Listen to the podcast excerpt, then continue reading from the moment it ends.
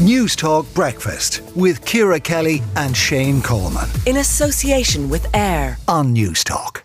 First off, we're going to talk about this story that uh, broke yesterday. Uh, sadly, not coming as a surprise anymore. A US tourist left with what's been described as life changing injuries following an attack on Talbot Street in Dublin city centre. Dublin Live reporting he's in danger of losing an eye after being brutally beaten, kicked in the head. He's a New Yorker on his second trip to Ireland in less than a year, and he was staying in accommodation just a few yards from the scene of the attack. Now, this incident is just the latest in a series of attacks that have happened on people in Dublin city centre and follows on from conversations that we've had on this programme. I've had them, Ciara, you've had them, Shane has had them, yeah. about how safe Dublin city centre actually is. And this is further evidence that, you know, we weren't speaking out of the top of our hat, that there is a real problem here, that the city is, is failing to address.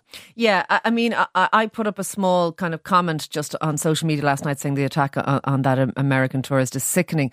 And I got a deluge of messages. And there was two themes, Jonathan, two themes in them. People saying, I'm ashamed. We're ashamed. I'm ashamed of who we have become. And what I would say to that is, don't be ashamed because this isn't us. This isn't normal people. This isn't the Irish people. This is a, a, a, small subsection. And I think there's that. But the other thing is people saying, I wouldn't set foot in that part of town. I wouldn't go north of the Liffey. I wouldn't go on O'Connell Street. I wouldn't go on Talbot Street, which is really unfortunate. If you're the Abbey Theatre, the Gate Theatre, Chapter One, loads of different restaurants and bars, lovely places, lovely hostelries, open for business.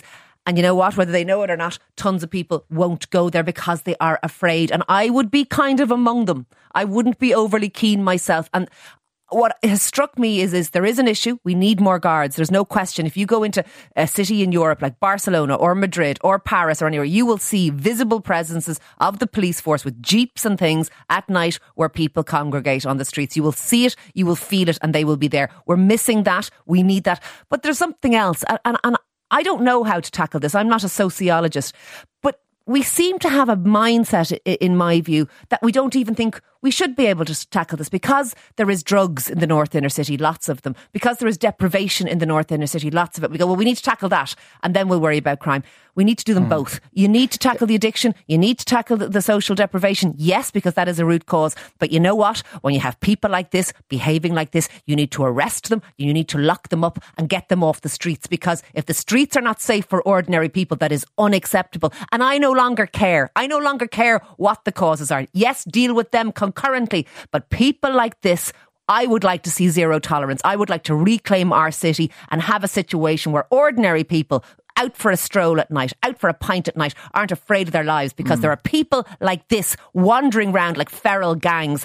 That is crazy. And that is not our Dublin. We shouldn't be ashamed, but we should take back our city. And it does mean clamping down and toughening up. The fear is that the streets have been lost somehow. That that this we're too soft, Jono. Like, it, like it we're, we're, we're, not well, doing anything about it. Well, the, the, the fear is that if you lose the city, it's hard to get back. And uh, I mean, walking around Dublin after lockdown, lockdown seems to have been this key game changer for this particular cohort of individuals who felt like they could act with impunity. When Gardaí were away doing other things, when there weren't many people around, they took the streets. And they, they uh, still have them in many ways. Yeah. And you mentioned down around the Abbey, you mentioned down around the gate. It is kind of frightening uh, to walk yeah. around there. Do you know whether you have to get off one Luas to get onto the other from the green to the red line?